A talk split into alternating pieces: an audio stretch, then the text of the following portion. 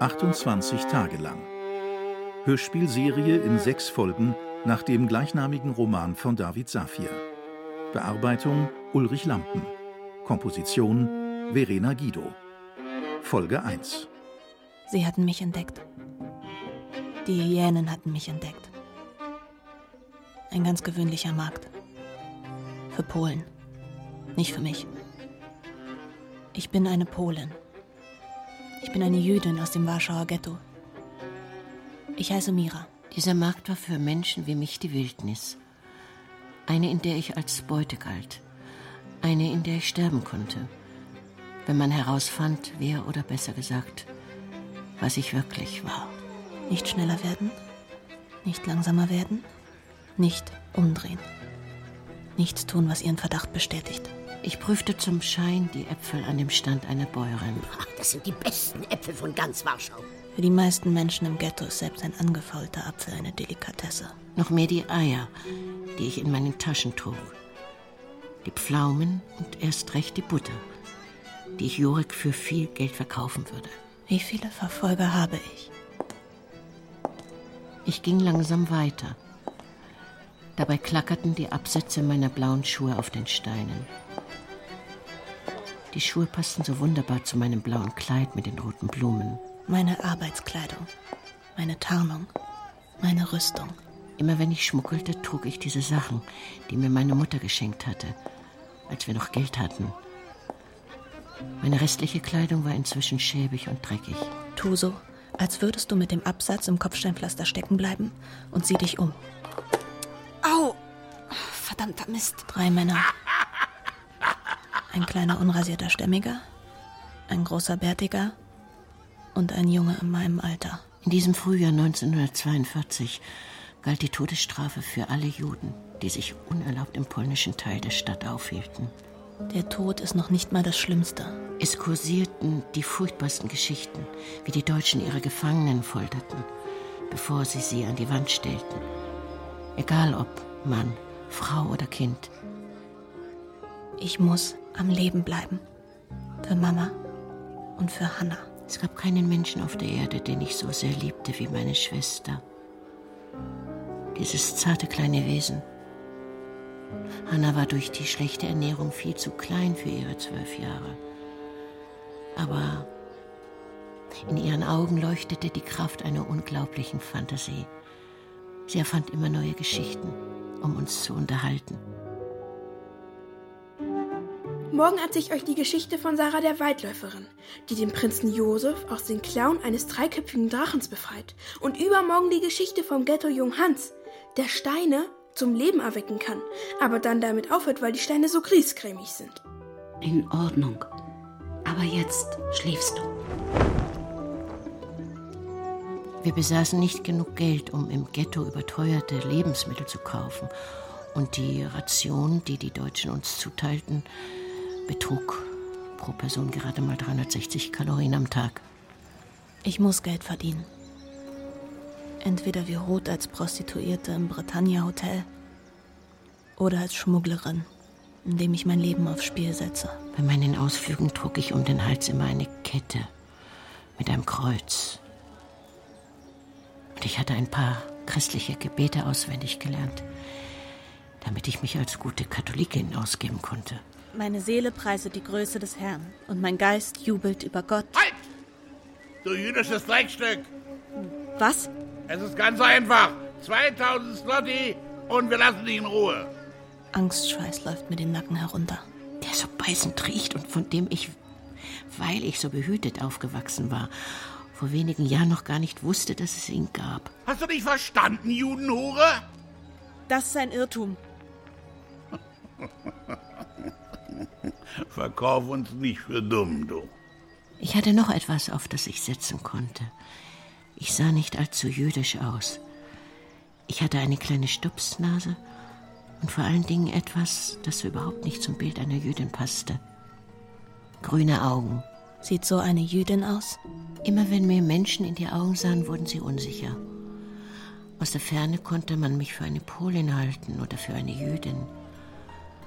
Von nahem aber machte mich die Farbe meiner Augen zu etwas Seltenem. Auf beiden Seiten der Mauer. Schau mir in die Augen. Schmalzownik. Ihr irrt euch gewaltig. Du bist eine Jüdin. Na, das riech ich genau. Ich bin der Beste, wenn es darum geht, euch Ungeziefer aufzuspüren. Der Allerbeste. Hört auf, mich zu belästigen. Oder ich hole die Polizei. Die polnische Polizei mochte die Schmalzowniks nicht. Sie waren Konkurrenten, wenn es darum ging, mit Juden, die sich illegal auf der anderen Seite der Mauer rumtrieben, Kopfgeld zu verdienen. Ich meine es ernst. Sehr gut. Lass uns die Polizei holen. Was soll ich tun? Jetzt trat mir der Angstschweiß auch noch auf die Stirn. Der Anführer sah die Schweißperlen und lächelte. Mama und Hannah werden verhungern. Ich wollte gerade die Tasche mit meiner wertvollen Ware zu Boden werfen und um mein Leben rennen. Da sah ich vor meinen Augen plötzlich eine Rose. Ihr intensiver Duft verdrängte in meiner Nase sogar für einen Augenblick den beißenden Gestank meines Angstschweißes. Wann hatte ich das letzte Mal den Geruch einer Rose gerochen? Ein Junge stand direkt neben mir und lächelte mich aus seinen hellen blauen Augen an, als sei ich das schönste und großartigste Wesen, das er je erblickt hatte. Eine Rose für meine Rose. Ein völlig alberner Satz. Aber so überzeugt verliebt, wie er ihn vortrug, wirkte es ganz und gar nicht lächerlich. Dieser Junge will mein Leben retten. Ist er auch ein Jude? Er hätte mit seinen blonden Haaren, Sommersprossen und blauen Augen sogar als Deutscher durchgehen können. Jedenfalls war er ein großartiger Schauspieler. Er riskiert gerade für mich sein Leben. Wenn ich die Hyänen überzeugen und uns beide retten wollte, musste ich auf das Spiel eingehen. Ich kann nicht. Der Junge spürte, wie verkrampft ich war und zog mich noch mehr zu sich heran. Du bist die Rose meines Lebens. Er küsst mich. Seine rauen, leicht aufgesprungenen Lippen drückten sich auf meine und seine Zunge drang in meinen Mund. Ganz selbstverständlich, als ob sie dies schon tausendmal getan hätte. Ich muss seinen Kuss erwidern. Das ist meine letzte Chance. Unsere letzte Chance. Diese Gewissheit garantiert zu sterben, wenn ich jetzt nicht endlich reagierte, riss mich aus meiner Verkrampfung. So küsste ich genauso leidenschaftlich zurück. Danke für die Rose, Stefan. Ich danke dir, dass es dich gibt, Lenker. Die Hyänen waren von unserer Vorstellung schwer beeindruckt. Der junge Schmalzownik war sogar sichtlich neidisch. Sicherlich hätte er auch gerne mal ein polnisches Mädchen so geküsst. Belästigen dich diese Kerle? Sie halten mich für eine Jüdin. Stefan sah die Männer an, als seien sie völlig verrückt geworden. Er lachte nicht wie ich bei meinem ersten Versuch. Sein Gesicht verzog sich zu einer zornigen Grimasse. Wollt ihr meine Freundin beleidigen? Nein, nein, nein. Stefan ballte die Faust und hob sie den Schmalzowniks entgegen. Gewiss, sie hätten ihn einfach verprügeln können. Drei gegen einen. Das wäre kein Problem gewesen. Aber sie vergriffen sich nicht an Polen. Sie schämten sich sogar etwas, mit ihrem Verdacht gegen mich so daneben gelegen zu haben. Der Anführer wandte sich wortlos von uns ab und bedeutete den anderen beiden Hyänen, ihm zu folgen. Stefan, wer bist du? Stefan nahm meine beiden schweren Taschen in eine Hand und legte den freien Arm um mich. Verliebt begann er mit mir über den Markt zu schlendern. Dabei hielt ich seine Rose. Wirst du mich jetzt bestehlen? Danke. Es war mir ein Vergnügen. Du küsst wirklich gut. In einer Welt, in der jeder nur an sich denkt, hat jemand alles für mich aufs Spiel gesetzt. Ich wusste, dass es klappt. Da wusstest du mehr als ich. Ja, es gab zwei Dinge, die dafür sprachen. Und welche? Zum einen deine grünen Augen. Und was noch? Jemand, der in diesen Zeiten schmuggelt, muss ja sehr schnell im Kopf sein. Sonst wäre er schon längst tot. Schnell im Kopf oder sehr, sehr verrückt. Ja, genau. Schmuggelst du auch? Es ist besser für dich, wenn du nicht zu viel über mich weißt. Er gab mir meine Taschen zurück. Ich war erleichtert. Ich würde nicht ohne Lebensmittel ins Ghetto zurückkehren. Wir sollten uns jetzt verabschieden. Das sollten wir wohl. Ja, und wenn du zu Hause bist, dann musst du dich waschen. Wie bitte? Du stinkst nach Angstschweiß. Au! Pass auf, was du sagst. Es könnten sonst noch viele Auers folgen. Ich sag's ja immer, attraktive Frauen sind eine Gefahr. Stefan gab mir noch einen frechen Kuss auf die Wange und verschwand in der Menschenmenge. Und ich hielt immer noch seine Rose in der Hand. Mein Vater hatte gesagt, wenn man etwas Aufregendes erlebt, erreicht einen das Gefühl dazu manchmal erst viel später. Mit einem Mal spürte ich ganz intensiv den Kuss und die Leidenschaft, die Stefan hineingelegt hatte. Daniel küsst ganz anders. Daniel war der einzige Mensch auf der Welt, bei dem ich Kraft schöpfen konnte. Er war immer für mich da. Im Gegensatz zu allen anderen. Wir werden zusammen nach Amerika fahren. Wir werden mit Hannah über den Broadway flanieren und diese wundervolle Stadt in Farbe erleben. Das verspreche ich dir. Keine Zeit zu träumen. Noch hatte ich den Tag nicht überlebt. Das Schwierigste lag noch vor mir. Ich musste wieder zurück ins Ghetto, ohne von den deutschen Wachen erwischt zu werden.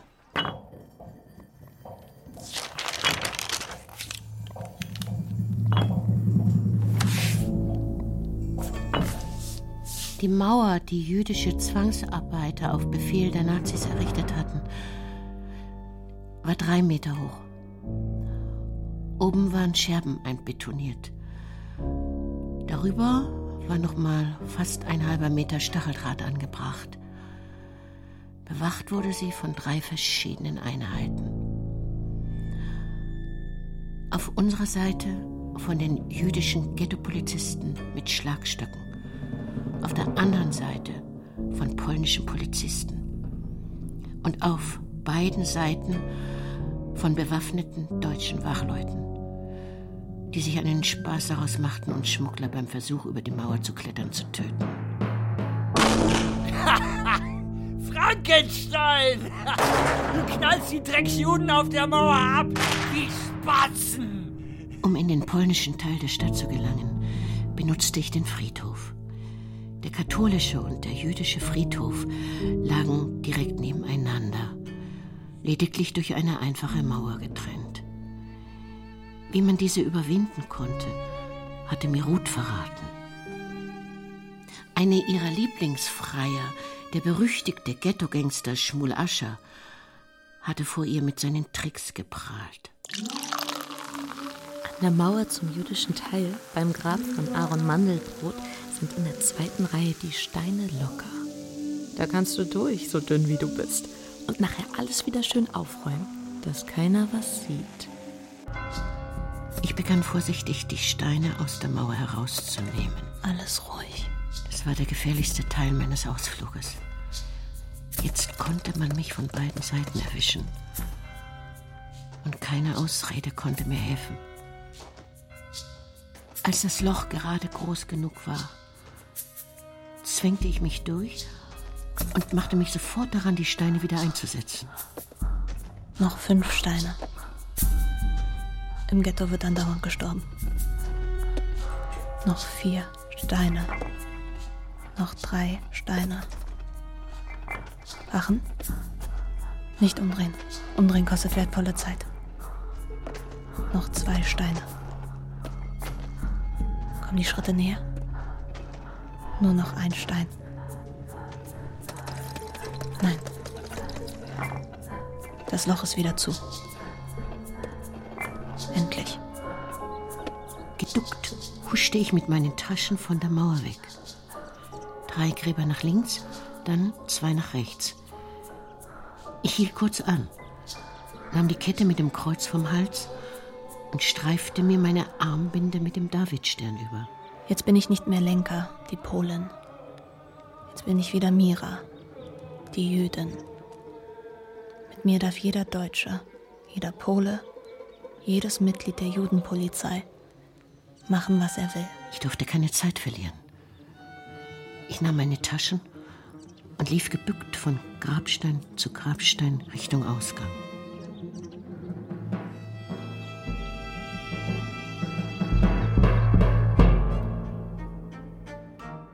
Ich hastete durch die Straßen des Ghettos und musste alles um mich herum ausblenden, um das Leben hier ertragen zu können. Ignorieren die Enge, ignorieren den Lärm, ignorieren den Gestank, ignorieren die Leichen, ignorieren. Viele Angehörige hatten weder das Geld noch die Kraft, ihre Liebsten bestatten zu lassen. Stattdessen legten sie die Toten nachts einfach auf die Straße, damit sie wie Abfall am nächsten Tag abtransportiert werden konnten. Über Nacht wurde den Leichen die Kleidung gestohlen. Die Lebenden brauchen Jacken, Hosen, Schuhe, viel dringender. Vor allen Dingen aber ignorierte ich die schreiende Ungerechtigkeit im Ghetto.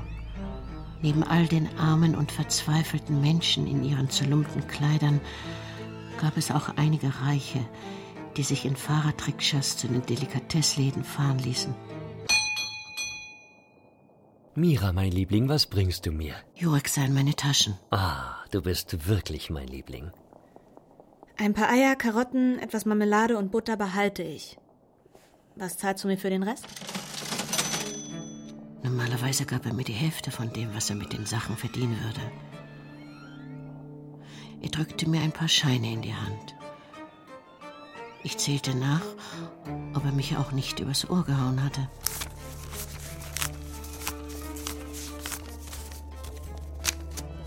Bestimmt 200 Slotti zu viel. Das stimmt so. Du gibst mir freiwillig mehr? Bald ist das Geld sowieso nichts mehr wert. Du meinst wegen der Inflation? Nein, ich habe da Dinge gehört, keine guten Dinge. Von wem? Von einem SS-Mann, mit dem ich Geschäfte mache. Was hat er erzählt? Er, er hat nur Andeutungen gemacht, aber er erwähnte, dass unser friedliches Leben hier ab morgen vorbei ist. Es gab immer wieder Gerüchte, die Deutschen würden uns allesamt töten. Dass es ihnen nicht ausreichte, wenn nur ein Teil von uns verhungerte.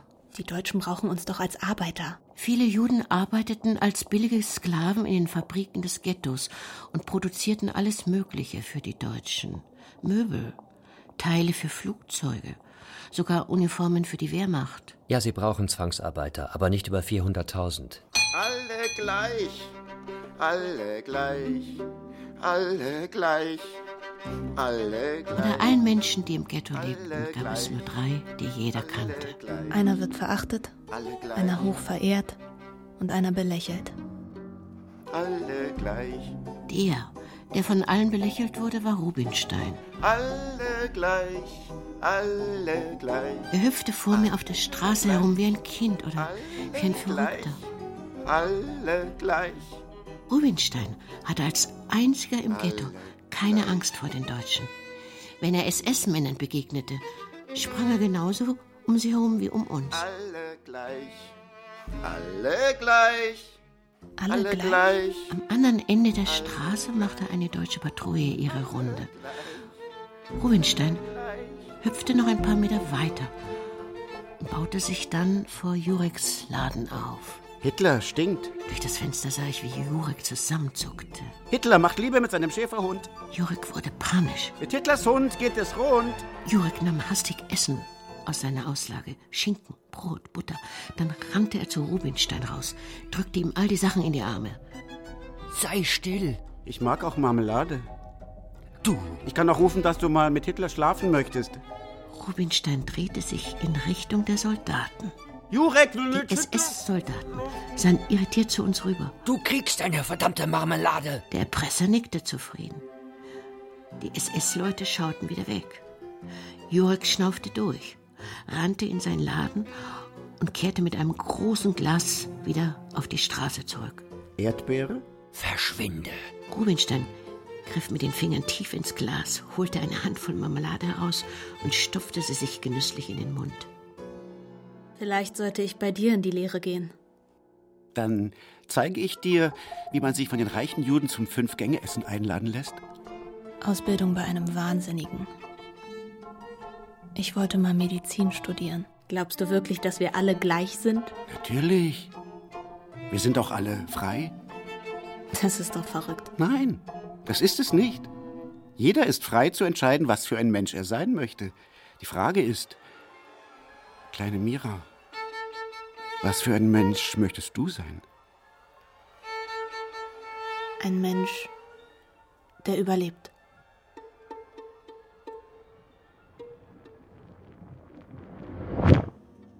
Ich ging das Treppenhaus der Miaustraße 70 hinauf. In jedem Haus lebten viel zu viele Menschen. In diesem Frühling 1942 wurden es mit dem Zuzug der Juden aus den anderen Ländern täglich sogar noch mehr.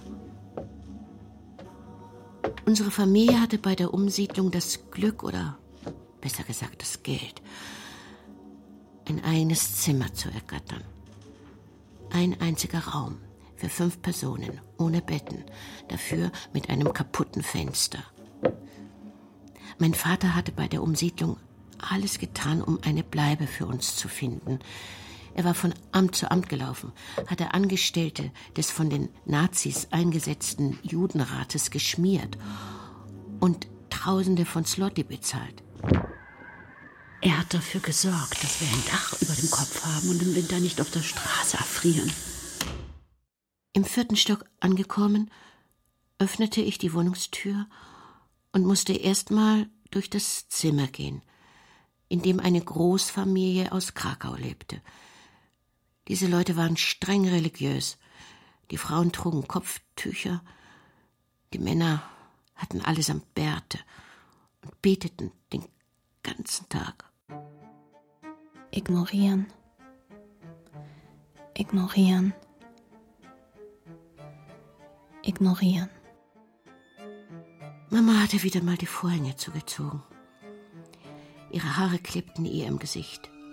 Die Augen blickten ins Leere. Wie schön sie früher war. Papas Tod hatte Mama zerstört. Sie sprach kaum noch, lag meistens auf ihrer Matratze. Seitdem schien es mir, dass es keine allzu gute Idee ist, jemanden zu sehr zu lieben. Und wie war dein Tag, Sumira? Bisher recht erfolgreich, Mama. Ach, wirklich? Ja, ich habe Geld verdient und jede Menge Essen mitgebracht. Schön. Und ist sonst noch was passiert, Mira? Stell dir vor, Mama, ich habe einen fremden Jungen geküsst.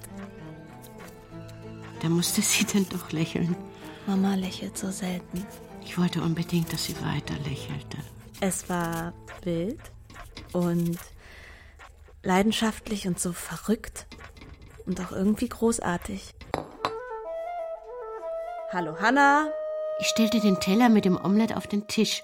Ohne dass Hanna auch nur ein Wort des Grußes sagte, stürzte sie sich darauf und begann zu futtern. Warum hat Mama so gegrinst, als ich reinkam? Mira hat einen Jungen geküsst. Und dieser Junge war nicht Daniel. Och, ich habe auch einen Jungen geküsst. Du, du hast jemanden geküsst? Nach der Schule. Und wen?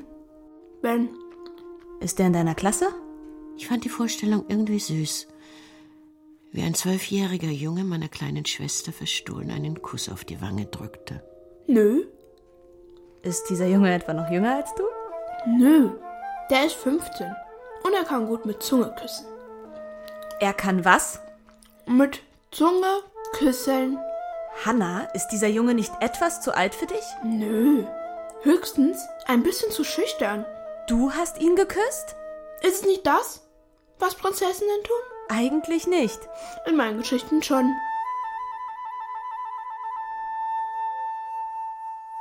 Von den drei Männern, die im Ghetto alle kannten, war der von allen verehrte auch jenseits der Mauern eine Berühmtheit. Janusz Korczak leitete ein Waisenhaus, das überall auf der Welt die Menschen inspirierte. Die Kinder waren hier vollkommen gleichberechtigt mit den Erziehern.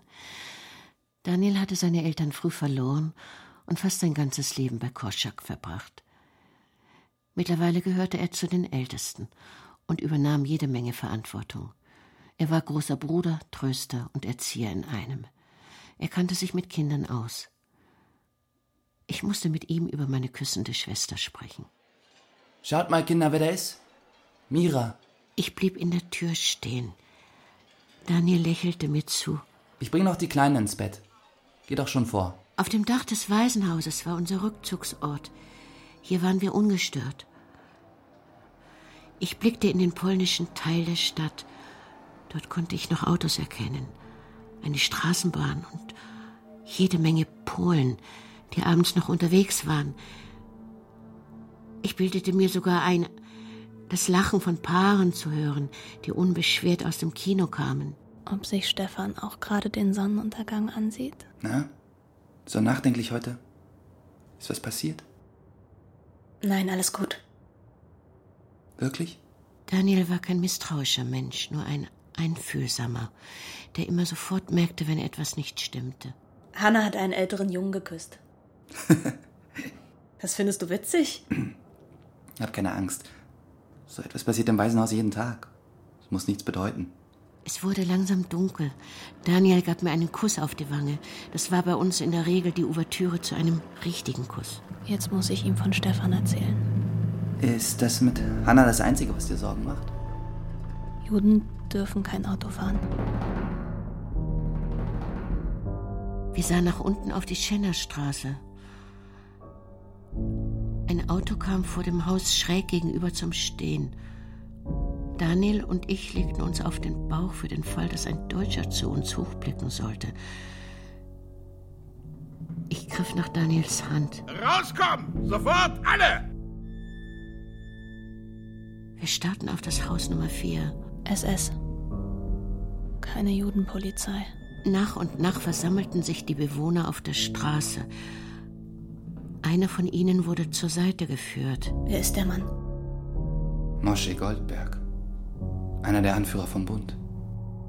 Ein SS-Mann baute sich vor ihm auf. Oh mein Gott. Mira, schließ die Augen. Goldberg brach am Bordstein zusammen. Seine Frau schrie. Die Kinder weinten. Der SS-Mann schoss ihnen in den Kopf.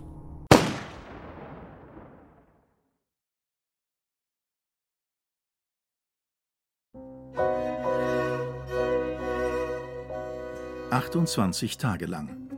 Hörspielserie in sechs Folgen nach dem gleichnamigen Roman von David Safir. Bearbeitung Ulrich Lampen. Folge 1 Die Rollen und ihre Darsteller Mira Elisa Schlott Amos Patrick Güldenberg Hanna Toni Lorenz Miras Mutter Ulrike Krumbiegel Daniel Max Mauf In weiteren Rollen Peter Jordan Carmen Maja Anthony Sina Martens Martin Rentsch Bernd Stegemann und als Erzählerin Angela Winkler. Komposition und Musik Verena Guido. Ton und Technik Christian Bader, Manfred Seiler und Philipp Stein. Assistenz Felix Lehmann. Regie Ulrich Lampen. Produktion Radio Bremen 2021. Redaktion Holger Rink